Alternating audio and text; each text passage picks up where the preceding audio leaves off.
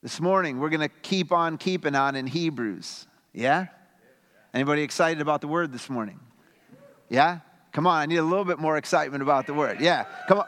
Like, like if there's one thing, right? If there's one thing that's worth getting out of bed for in the morning, it's to hear God speak to us. Yeah?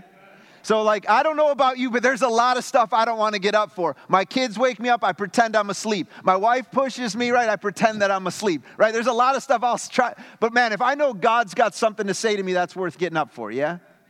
Okay. So I'm going to ask you if you can, would you stand with me? I'm going to pray for us this morning. And we're just going to ask the Lord to minister to us, to speak to us through his word. The Bible says that, that the word of God is a lamp to our feet and a light to our path. Yeah? Does anybody need any direction this morning? Does anybody need to know which way to go this morning? Well, God's word is a lamp. God's word is, is revelation as to not just who he is, but who we are and where God would have us to go. So we're going to pray. We're going to just invite the Lord to speak to us in his word. And I want to ask you, I'm going to invite you to ask the Lord to speak to you specifically. Okay? Be- because here's what I know to be true that God doesn't just have something to say to somebody, God has something to say to everybody. Okay? All right, let's pray. Father, thank you for this morning. God, thank you for your love for us. God, thank you for your grace and your goodness. God, thank you for your faithfulness to us. God, thank you that when we gather, Lord, you always come and gather with us. God, that you are present. You are here right now. God, ready to move, ready to minister, wanting to speak to us. And God, we thank you this morning for your word, that it is living and active, God, that it always accomplishes its purposes. And God, right now, right here this morning, Father, just ask that you would speak and that, God, you would give us ears to hear from you. God, we need to hear from you more than we need to hear anything else this morning. God, we need a word spoken to our hearts. God, we need revelation from your spirit. Would you just ask him, Lord, just speak to me this morning? God, would you just speak to me this morning? Just ask him. Just tell him, God, I want to hear from you. Father, I pray that every heart in this room would be open to you. God, I pray against any distraction, God, anything that would seek to get in the way of us encountering you and your word. God, I thank you that it's no mistake that every single one of us is here right now. God, you saw this day long before we ever got here because you have something for us. And God, I pray that every single one of us would grab hold of it. Father, we give you this time, it's yours. God, have your way in and through your word. In Jesus' name, amen. Amen. amen. If you have your Bible this morning, open it up to the book of Hebrews, chapter 7. Hebrews chapter 7, we're going to pick up where we left off the last time we were together, and that is in starting in verse 23 um, through the end of the chapter, just six verses that we're going to be uh, looking at together. And um, for those of you who haven't been with us or, or you've missed it, I want, I want to just give you a, a little bit of context and remind you of where we've been so far in Hebrews chapter 7, being that this is our third message in just this one chapter. If, if you remember, our, our, author here in Hebrews 7 um, has been teaching us about how Jesus is our great high priest, how he is a, a better priest with a better priesthood than any other priest or priesthood that has ever been or could ever be. And, and as we talked about that before, we acknowledge the fact that when it comes to this idea of a priest and a priesthood, particularly a high priest, that idea is relatively foreign to us us. Most of us don't know anything about what that's like. And so sometimes we, we read these passages that refer to the Old Testament and we're just sort of like, okay, cool, yeah, whatever, and, and move on. But, but, but remember, I mean, if you and I were right now to jump in a DeLorean, head back in time, right? Ancient Israel, and we just got landed there, it would take you all of five minutes to realize that the most important person in the land was the high priest even more so than the king. First of all, you could tell he was the most important person just by how he looked. Okay, I think I got a picture of him. Um, if we do throw, yeah, that's him. Okay, like no one looked like that guy. He, he was the only one. He had this magnificent turban on his head. He wore these colorful robes made of, made of purple and, and, and crimson and all. And he had this breastplate that, that covered his chest, gold. And it was covered with 12 precious stones, all inscribed with one of the names of the tribes of Israel. And this man, and only this man, could enter into the most holy place of God, into the, the, the, the holy of holies, where the presence of God, presence of God, God Himself, His presence dwell. This man and this man alone could go in there, and only one time a year uh, to go and make sacrifice for his own sins and for the sins of the people, and to represent all of the people before God. Just this guy. The high priest, you could say, was the man. He was the most important person, not only because he was able to deal with sin that separated us from God, but he was able to enter into the presence of God. He was able to stand in a place where God was with man.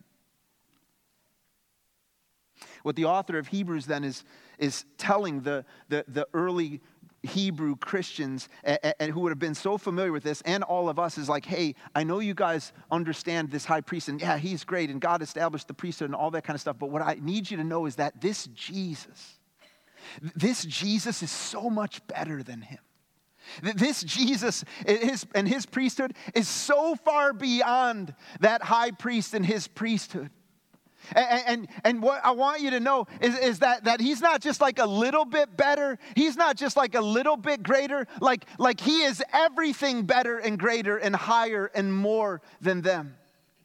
And, and, so, even in speaking about this stuff, this would have sort of been kind of almost a scandalous kind of thing to say. This would have just been like mind blowing revelation like, whoa, the high priest, Jesus is greater.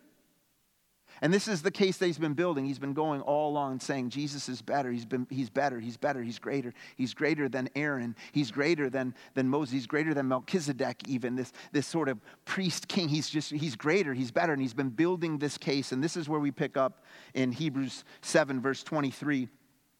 And it says this it says, The former priests were many in number because they were prevented by death from continuing in office. But he, being Jesus, holds his priesthood permanently because he continues forever. Consequently, he is able to save to the uttermost those who draw near to God through him, since he always lives to make intercession for them. For it was indeed fitting that we should have such a high priest, holy, innocent, unstained, separated from sinners, and exalted above the heavens. He has no need, like those high priests, to offer sacrifices daily, first for his own sins and then for those of the people, since he did this once for all when he offered up himself. For the law appoints men in their weakness as high priests, but the word of the oath, which came later than the law, appoints a son who has been made perfect forever. Now, if you can't tell here, the author of Hebrews is really wanting us to see and understand the greatness of Jesus and his ministry to us and for us, far above anything or anyone else. And uh, so that ultimately our hope and our confidence and our trust would be in him and in him alone. How many of you guys know this morning that, that every person who has ever lived, who is living right now, and who ever will live is a worshiper? That, that, that everyone worships. Okay, everybody has someone or something that they put their hope and trust in. The, the, the, there was a professor um, he was a, an author. His name was David Foster Wallace. He actually went to my alma mater, Illinois State, and, and, was a professor there for some years. But, but he gave this commencement speech in 2005 at Kenyon College, uh, a few years actually before he committed suicide. And he battled with depression and, and substance abuse. And, and, and he was a guy who, who like had church background, but fought all these kinds of things. But this is the speech. I just want to share with you a part of the speech that he gave um, to these kids. And here's what he said He said, Everybody worships. The only choice we get is what to worship. And an outstanding reason for choosing some God or spirit type thing to worship is that pretty much anything else you worship will eat you alive. If you worship money and things, if they are what you tap real meaning in life, where you tap real meaning in life, then you will never have enough, never feel you have enough. It's the truth. Worship your own body and beauty and sexual allure, and you'll always feel ugly. And when time and age start showing, you'll die a million deaths before they finally plant you. Worship power, and you'll feel weak and afraid, and you'll need ever more power over others to keep fear at bay. Worship your intellect and being seen as smart, and you'll end up feeling stupid, a fraud, always on the verge of being found out, and so on. The insidious thing about these forms of worship is they're unconscious, they are a default setting. Every person is a worshiper. Every single one of you here is a worshiper. You trust in, hope in, find security in someone or something, something that gives purpose and meaning to your life, something that validates you something that makes you feel secure. Every single person does that. The question is who or what do we do that with? Who or what is that thing that we worship? Now, now, in all of Hebrews, from the very beginning, what the writer of Hebrews has done from chapter one is he has been aiming at, taking aim at all the people and places and systems that we tend to find and put our hope in. And he's just been knocking them down one by one. He's like, angels, nope. Moses, nope. Abraham, nope uh, the, uh, the heavens and, and all the, the working of heaven? Nope. It's not the system. The priesthood? Nope. High priest? Nope. It's none of these places. It's none of these things. A, common place for people to put their hope and in their trust back then and today is in religion and religious leaders. The writer of Hebrews is saying, don't do that. Don't put your hope there. Don't put your hope in a pope or a priest or a pastor or your mentor, that book writer you like so much or that podcast speaker. Don't, don't, don't put your hope there because none of them will ever do for you what Christ alone can do. I, I, I, can't tell you how many people I've encountered in my life as I've walked in ministry who have walked away from faith and the family of God because of an experience or, or encountering a, a Christian leader that failed them. It, it, it happens all, all, the time, okay? Uh, I, will tell you this morning, I love my church, okay? I, I, I, say this a lot. I love you guys. I'm going to let you down, okay? So, like, uh, let's get that out of the way early. So, in case you were coming and you're like, man, I hope he's perfect, newsflash, no, okay? And if you're wondering, just ask my wife, ask my kids, you know what I'm saying? They'll tell you, right? Uh, and, and it's not because I want to fail you right? It's not even because I want, it's just because I'm not perfect. I, am not the one, I'm not Neo, right? I, am not, I'm not the one, okay? And, and, and ultimately, the same Jesus that you need is the Jesus that I need. Okay? I, I don't need less of Jesus than you need. I need him as much as you need him. And so ultimately, he's the only one worthy of your trust. He's the only one who knows exactly what it is that you need, how you need it, when you need it. He, he's the only one. And He's the only one who can meet that need fully. S- some of us are quick to run to other people first before we ever run to God. Some of us are quick to run to other books and rather than open up God's word and let Him speak His own word to us. What, what I'm saying this morning is not that we shouldn't have good leaders and that we shouldn't have people that we come to, right, or that we go to, or people that we seek counsel from, or even people we receive from. What, what, what the author of Hebrews is trying to teach us and tell us, what I tell you this morning, is that don't let anyone else take the place of Jesus himself. Don't, don't allow your hope and confidence and trust to be in any other person because at the end of the day, I don't care how good they are, they're going to let you down. They're gonna let you down. They're gonna fail you, right? Who's been, who, who's been married for more than five seconds in this room? Yep. Raise your hand if your spouse has never failed you. Man, it's crazy, right? I mean, how, how could this person who loves us so much fail us, right? Like, I could wake up every day and be like, man, God, I'm just going to love my wife today. I'm just going to bless her and serve her. And by the end of the day, I'm like, what happened? You know? We're not perfect, not even because we don't want to be, not because we're trying not to get it right.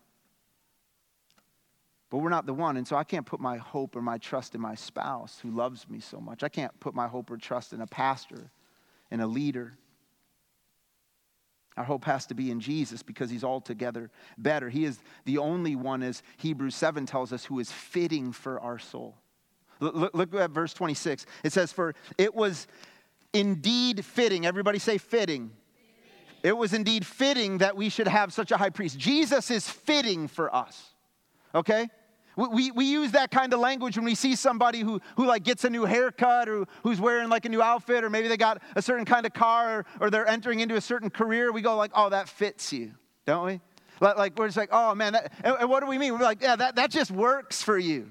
That just, that's good on you, right? We, we say that kind of thing. How, how many of you guys have ever tried to walk in shoes that don't fit?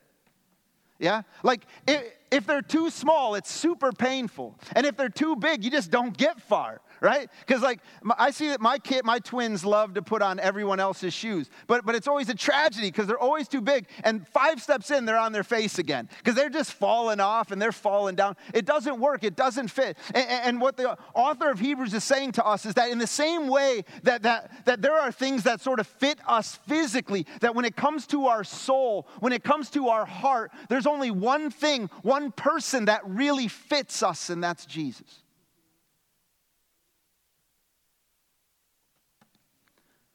Some of us do the same thing with our soul that my twins do with shoes. We keep trying to put all kinds of wrong things on our soul and wondering why it turns out painful and we don't get too far.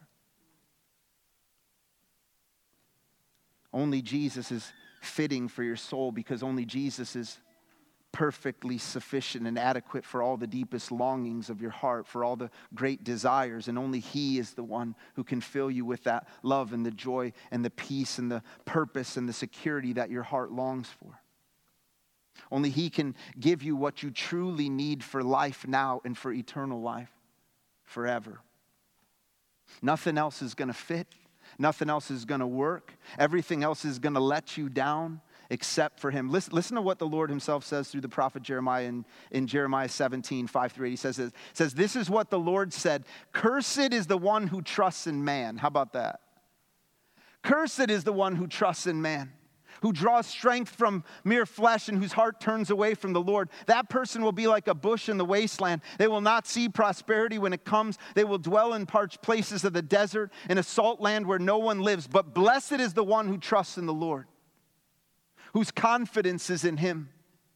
They will be like a tree planted by the water that sends out its roots by the stream. It does not fear when heat comes, it le- its leaves are always green. It has no worries in a year of drought and never fails to bear fruit. God says through the Old Testament the same thing that the Holy Spirit is speaking through the writer of Hebrews chapter 7 that the difference between re- ultimately blessing and cursing in your life, the difference between peace and worry, the difference between empty and full is contingent upon where you place your trust. And so the call to us is to put it all on Jesus. All our hope, all our confidence, all our trust. Now, now the question is well, why is Jesus the one then? Why, why, why is Jesus the, the only one who's fitting? Why is Jesus so superior to these great high priests who came before him? And some of these guys were incredible men of God. Why, why is he better? Well, in verses 26 through 28, uh, he, he lays out for us these, these seven reasons for why Jesus is better. I like that because in, in the Bible, if you're sort of a Bible, Bible numerology person, seven being this number of completion, seven, seven reasons for why Jesus is better. I'm going to go through these. If you have your notes, you can write these down. Um, here's the first one he says that Jesus is holy. He says it's fitting that we should have a, such a great high priest who is holy, right? In the Old Testament, the only high priest who was fit to come into the presence of God was a holy one, only his holiness was not his own. It was, he had to, as verse 27 tells us, he had to offer first sacrifices for his own sin and then for the people in order for him to come into the presence of God. And that only he could do one time a year for a little bit of time. And as soon as he was done, he got out of there quick. So, so the priest was never holy because of his own holiness, but Jesus is. Even the angel who proclaimed Jesus' birth in, in Luke 135 calls him the Holy One. Who's being sent. And, and, usually there, there's a Greek word that's used um, for holy that, that, that tends to mean that to be separated unto God, which, which that's part of it. But there's this other side to that, that as well that has to do with just his, his outright purity. Like there is just nothing against him. Jesus doesn't have to have to offer a sacrifice to be made right before God. Jesus is God and he just comes right into his presence. Why is Jesus better? Because he's holy and no one else is. Then he goes from there and he says, he says, well, he's not just holy, but he's innocent.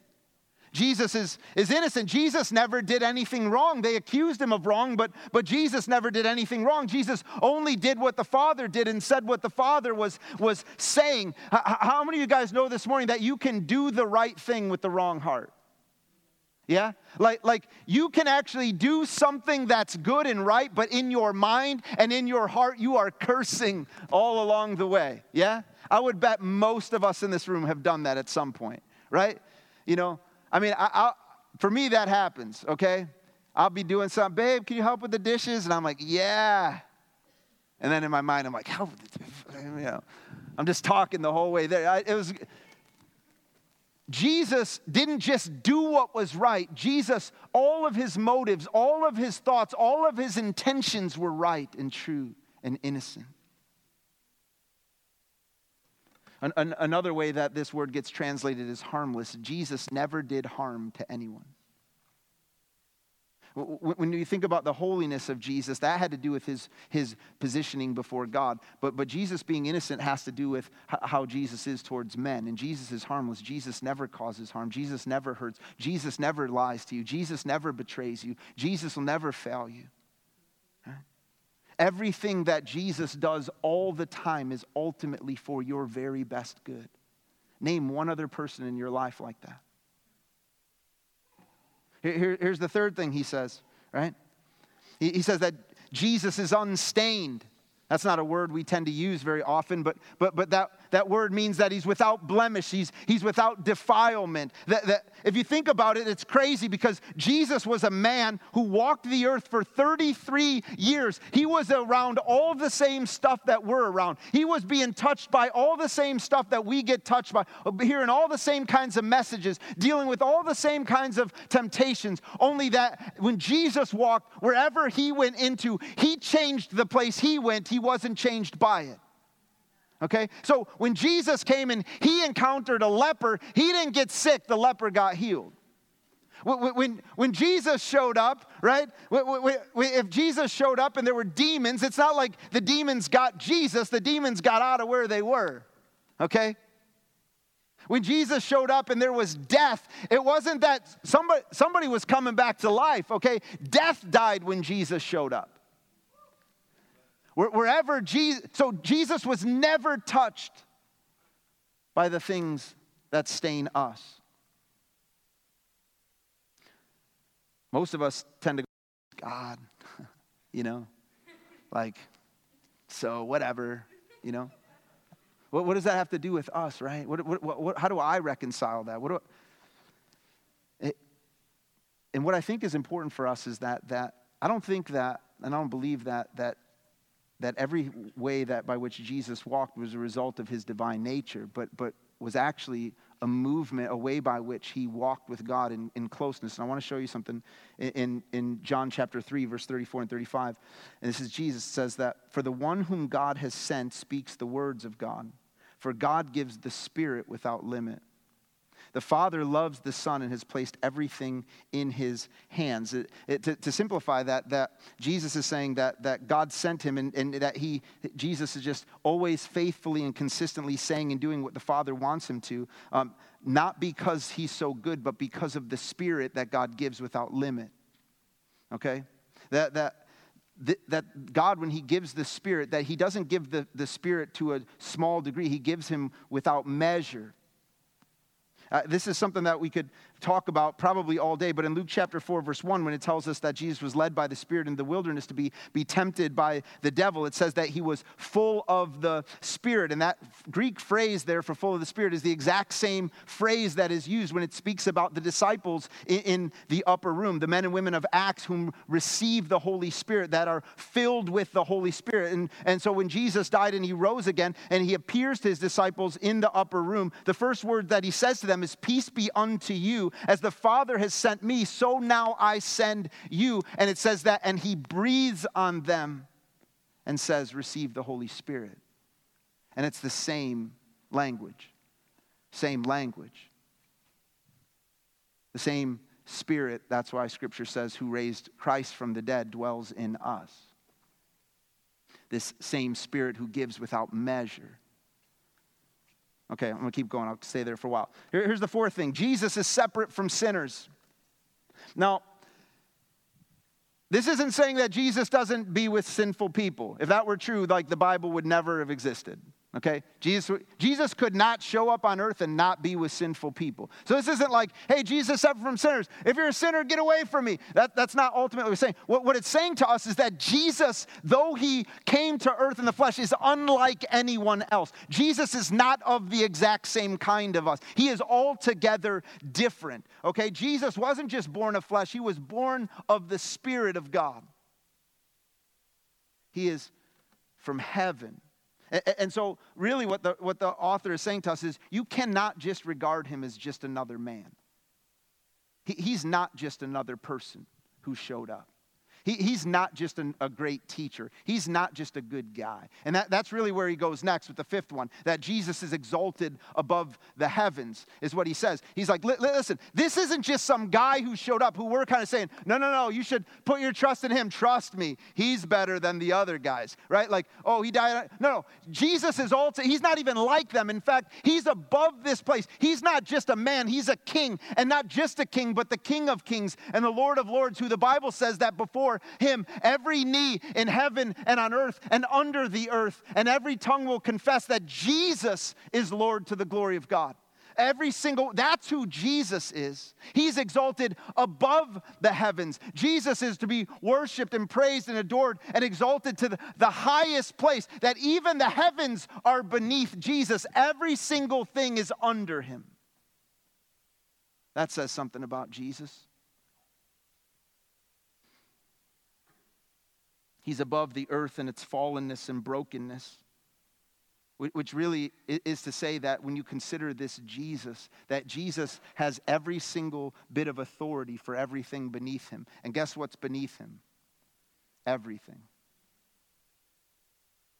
Everything. Here's the sixth one Jesus is the perfect sacrifice. Look at verse 27. It says, He, that's Jesus, has no need like those high priests to offer sacrifices daily, first for his own sins and then for those of the people, since he did this once for all when he offered up himself. Jesus does not have to offer up any sacrifices for sin because he didn't have any. Every priest, whoever has come before or whoever would, would need to offer up sacrifice for their own sin. But instead, Jesus comes and he offers up himself as the sacrifice for our sin. So much so, so good is the sacrifice of Jesus that no other sacrifice is ever needed. This was a once and for all sacrifice. It never needs to be repeated again. It will never happen again. Jesus' sacrifice paid for every sin in the past, for every sin happening now, for every sin that will ever be in the future. So there is nothing that is left for any single person, including you and me, to do when it comes to sin. It's done, okay? There's nothing for you to earn, there is nothing for you to bring. Okay? You, you don't bring anything, you just receive what was given for you. So you come not with your own sacrifice, but standing upon the finished work of Christ and his sacrifice. I, I, I, said this before, I'll keep saying it that, that in every religion, other religion that's out there, and, all these self kind of help books and, and, and, and the stuff that you read, that the philosophies that are out there, the message that is to you is that if you just do these things, if you'll just do these things, then you'll have this. If you just do these things, then you can attain this. If you'll just do these things, your life will work and make sense. And Christianity is the only place, Christ is the only one who comes to you and does not say do, he says done. Christianity is the only place where it says it's done. There isn't anything else for you to do except to receive and to walk in what I've given you. It's done. I paid for it all. There's no sin then that's too great to keep you from Him, and no work of your own so great as to get you to Him. It's already done. Now, now one other thing that I want to point out about this verse, because um, there, there's this crazy um, sort of accusation against God that comes from a lot of different spaces um, uh, in our culture today that, that, that views God and, and, and sort of paints God as this cosmic child abuser. How could such a loving father put his son on a cross? Right? What kind of loving father could do that? I mean, that if he really loved his son, he wouldn't have had to go. What, what, is, what does this verse say to us? It says that when Jesus what? Offered up himself. Right? Jesus offered up himself unto death on the cross. That's something that Jesus did willingly and lovingly. His life was his own to give, and he offered it up for us. God didn't make him. Jesus said, Let me, God, the triune God, Father, Son, and Holy Spirit, look down on the condition of mankind in perfect covenant and love and unity. And the Son looks at the, the, the Father and the Spirit and says, Father, I love them, and they're never going to be able to come to us. They're never going to be able to be with us without a sacrifice, and I will offer up myself for them. And the father looks at the son and, and he says, I love you, son, and I love them. And so I, out of my love, will let you go. And I will give up my son unto death on a cross for their sake. And the Holy Spirit says, Yeah, yeah, yeah. And I'll go and I'll reveal that truth to them. I will show them. I will teach them about this life that you gave. I will reveal to them the power of this resurrection and this sacrifice made and empower them to live the life then that you came to give them.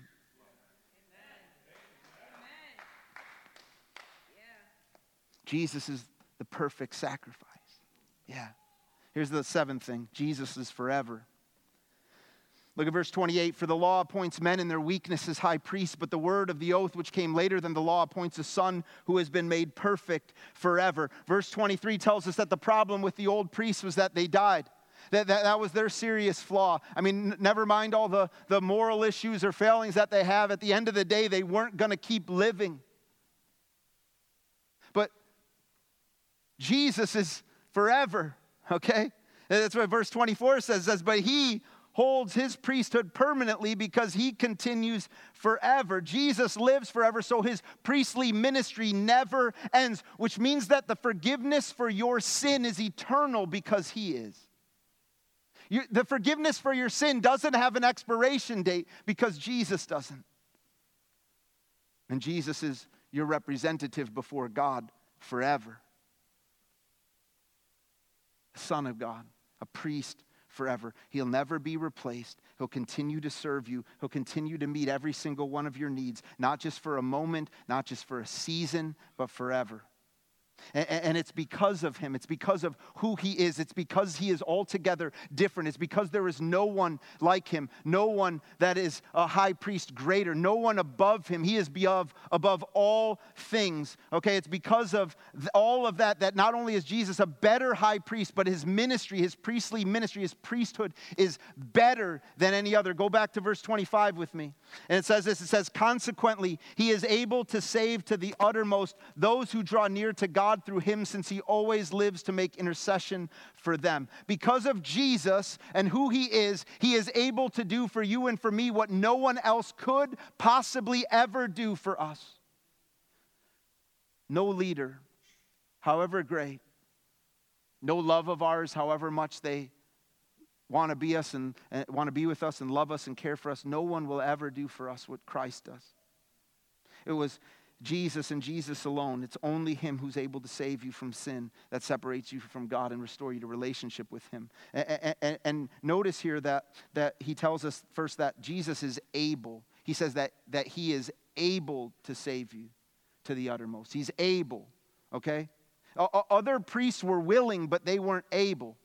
Only Jesus is able. And actually, that word able right there is that, that Greek word dunamis, which we get our word dynamite for, for, uh, from. It means power, right? Like, like Jesus isn't just able, he has all the power that is necessary to do this thing that no one else can do. Jesus is dynamite. Jesus will blow up all the stuff that seems to get in your whatever that chain is in your life, whatever that bondage is, Jesus is dynamite. And Jesus will come in there and he'll blow it up. Whatever prison you feel like you're in, however fortified, Jesus is dynamite. He'll blow it up. Nothing can come, nothing can stand, nothing can keep you from the love of God that is in Christ Jesus.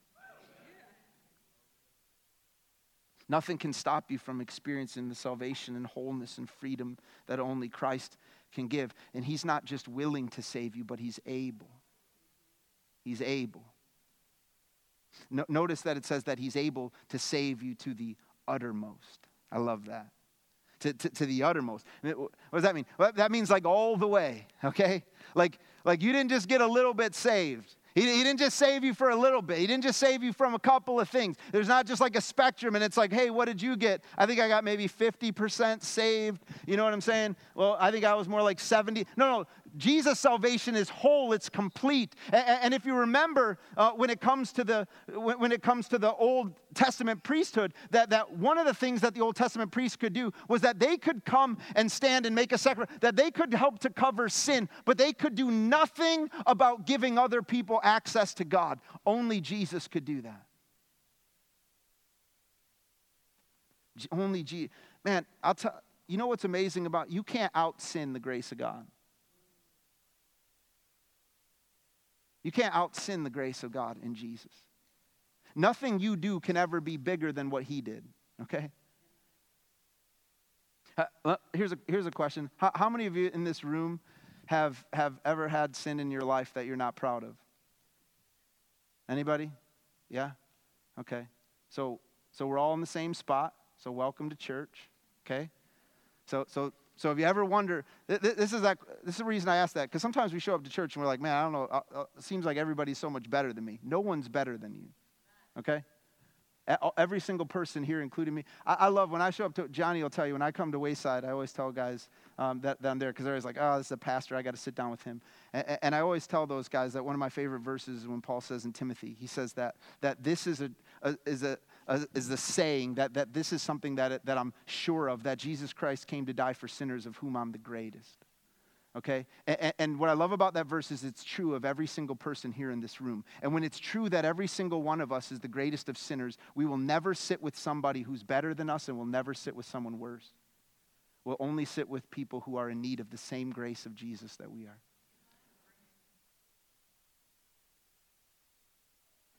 But here's, here's the thing, and, and here's also what the writer is, is getting at. I love this that, that our salvation is not just about something Jesus did, it's about something he's doing. Okay? What, what is Jesus doing? It tells us in verse 25. It says, And Jesus lives always to make intercession for us. What, what is Jesus doing right now? He's praying for you. Have you ever thought about that? Like Jesus is praying for you. Jesus, right now, is standing in the throne room of heaven before God and bringing up your name. He's saying, Father, be with him. He really needs you in this time. Father, help her. She really has this need. Meet that need, Father. See, see, the reason that you and I are kept saved, that we're, that we're kept, that we can endure, that, that we're kept secure forever is not because we're awesome. It's not because of our works. It's not because of our great willpower. It's not because we just, man, Jesus saved us and then we took the baton and we ran hard and we got to the end. No, no, no. The reason our salvation doesn't run out is because Jesus never does. And Jesus is constantly, always in the presence of his Father, making intercession, praying for you and for me. And guess what? He already knows what you need. He actually knows what you need better than you do. He, he knows the longing of your heart. He knows the deep desire. He knows that, that that thing that nobody else knows about, he knows about that one too. Jesus is already still praying for you in every space. Salvation, remember, talk about this before. Salvation is not just a moment that happened in our life, it's something happening. Salvation is not a prayer you once prayed, it's a life that you live. And, and it's a whole movement from beginning all the way till the end. And the only way that you and I get there all the way to the end is because of Jesus. We never stop needing Jesus. Jesus didn't just do something for you on a cross, He's doing something for you right now, for your own good, for your growth, for your salvation. And, and, and ultimately, what the goal of Jesus is for us is relationship with Him, right? Jesus is a superior high priest. Remember, I was saying, because the, the old priests, they, they couldn't bring people into the presence of God, but Jesus does. And, and, so that's why we have that great scene at the cross when, when Jesus is crucified, and it says that the, that the veil of the temple, this, this veil, this covering that separated the presence of God from the people, that it was torn from top to bottom, symbolizing, representing that, that God, this movement from heaven to earth, where now heaven, the presence of God, being with God, is available not just to that one guy sometime, but to all of us all the time. That, that's the love of God. God loves you so much that he wants you to be with him. And that's the invitation of God is for us to come. And so that's why it says here also that he's able to save to the uttermost. Um, he's able to save to the other, uttermost. And he says, those who draw near to God through him right? That's the point. That's the whole of our faith. That's the whole of our Christianity is to draw near to God, is to come and be with God, is to be close to Him again and again, being welcomed into His presence. Scripture talks about the Spirit of God like this fountain. It's a, of life where, where we just come and we drink from it again and again and again. We fill up, we encounter. We're drawing near to God in prayer. We're drawing near to God in His Word. We're drawing near to God in our time that we gather together. In Ephesians 3, it talks about how we we, the church, are the dwelling place, the place by which God dwells by his spirit. So, guess what? When you show up for church, you're not just coming to be able to encounter some cool people, you're actually coming because it's here you get to encounter God himself. I like you guys, I do. God's better than you. He is. And what I love about this passage is that I also I think it tells us something about how Jesus prays for us. I think that that that Jesus' prayer is for us is regularly to to Father draw them is to is to is to continue man bring them close bring them close bring them close bring them closer.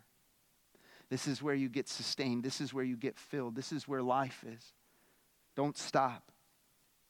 Look at this in Luke chapter 22. In, in Luke chapter 22, verse 31, Jesus is getting set to go to the cross, and, and he's giving his, saying some, some, some really meaty stuff to his followers. And then he looks at Peter, and he says this to him He says, Simon, Simon, behold, Satan demanded to have you that he might sift you like wheat. How many want to hear that from Jesus? You know what I'm saying? Hey, hey, hey, I got some news for you uh, Satan has asked for you and he wants to sift you like wheat, you know?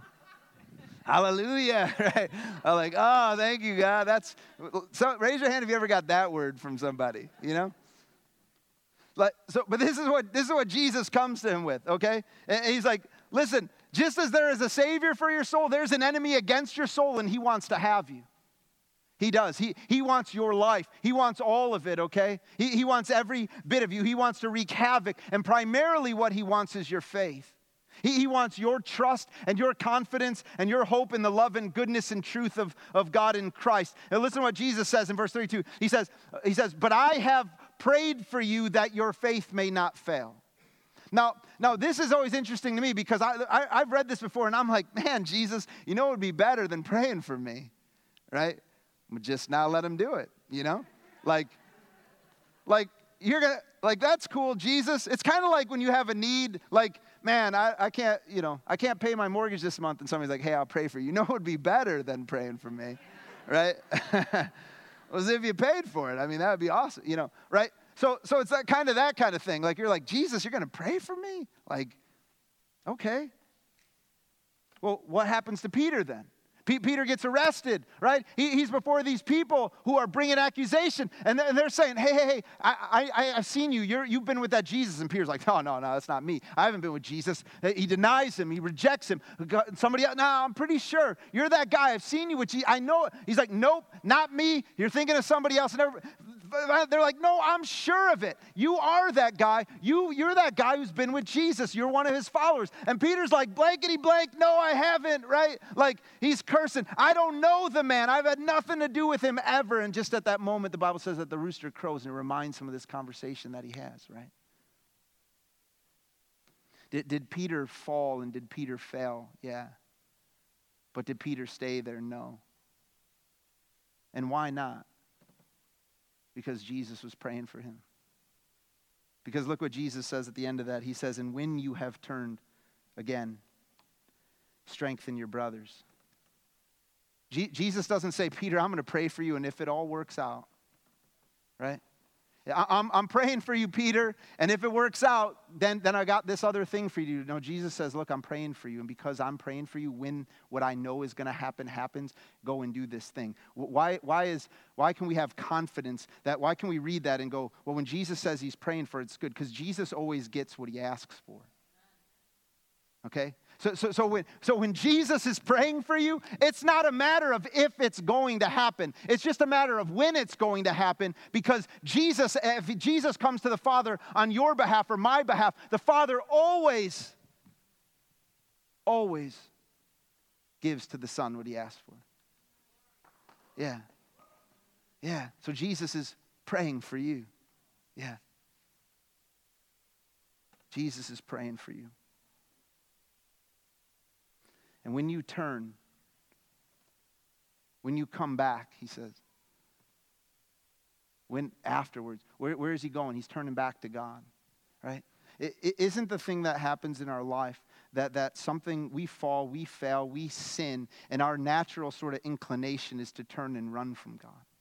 Like, like the thing that we experience is shame, and what happens when you experience shame, you want to go and hide because you don't want anybody to know, even God Himself. And, and, what God continues to do, and the writer of Hebrews is saying to us also, is that, that what needs to happen in our life, what the most important thing in our life is not that we turn and hide from God, but that we turn and run to Him.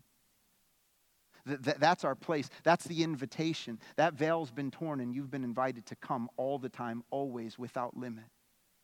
And so there isn't anything standing in the way for you and for me for being in the presence of God. Jesus is a better high priest. And his ministry for us is better, it's greater, it's full, it's complete. I'm going to have Noel and the team come back up as I close this.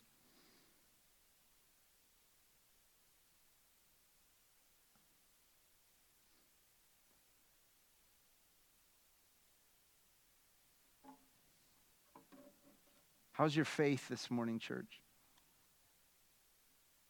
Hmm. Where's your, where's your trust this morning? Where's your hope? Uh, is there some places in your life this morning where you're just struggling to believe God? Is there some stuff you're experiencing right now in your life that you're just like, man, I just don't know if God's even with me in this? Is, is there some, some sin maybe that you've been dealing with that you're just, just been trying to hide and hide away? Where's your trust? Where's your hope? How's your faith? Hear the words of the Lord this morning. Hear the word of God to you this morning from Jesus, where Jesus says to you that I'm praying for you that your faith may not fail. I'm praying for you that your faith will not fail. Jesus Christ is praying for you, and he's praying for me. He is the only one fitting for your soul and for mine. He's the only one. So, so, so, whatever it is this morning, if there's any place in your heart or in your life that you have set up above Christ, this morning, this is a great time, a great opportunity as we, as we worship, as we sing, is to just invite the Lord, is to just surrender that to Him. We sang that song before uh, this morning, I surrender all. That's a great opportunity to say, God, I just surrender. God, I give to you this place. I give to you this person. I give to you this situation. God, I give to you this circumstance. God, I give to you this hardship. I give to you this struggle. I give to you this sin. God, you're greater. And the only way, the only way that, that you and I are going to experience the fullness of God in our life is for Jesus Christ to be Lord over all. Would you guys, if you can, stand with me? I'm going to pray for us and we're going to just respond with our worship. We're going to respond with our worship because we get to come into the presence of God. And so, so it's an invitation this morning as well. It's an invitation for us to, to, to be able to enter into God's presence. God, listen to me, God wants to be with you. God wants you to encounter Him. And God wants other people to encounter Him through you. We get to come, church. We get to come. We get to presence. Let's draw near to Him this morning. Father, I thank you for this time. Father, I thank you for your word. Jesus, I thank you for your work and your ministry. Jesus, I thank you that, that even as we come this morning and we offer our songs and we offer our prayers, that you yourself are standing before the Father praying for us.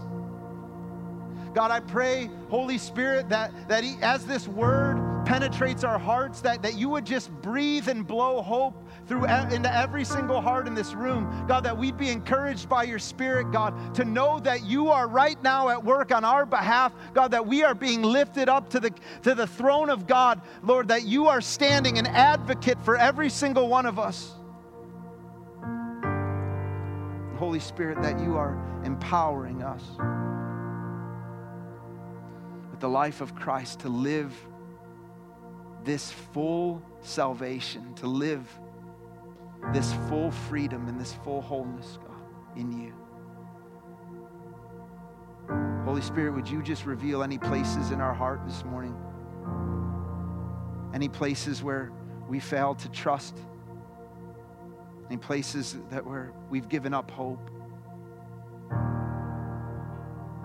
Would you God, as we draw near to you, God, would you restore to us that joy of our salvation in you, the joy of being with you, that joy of encountering you in your presence.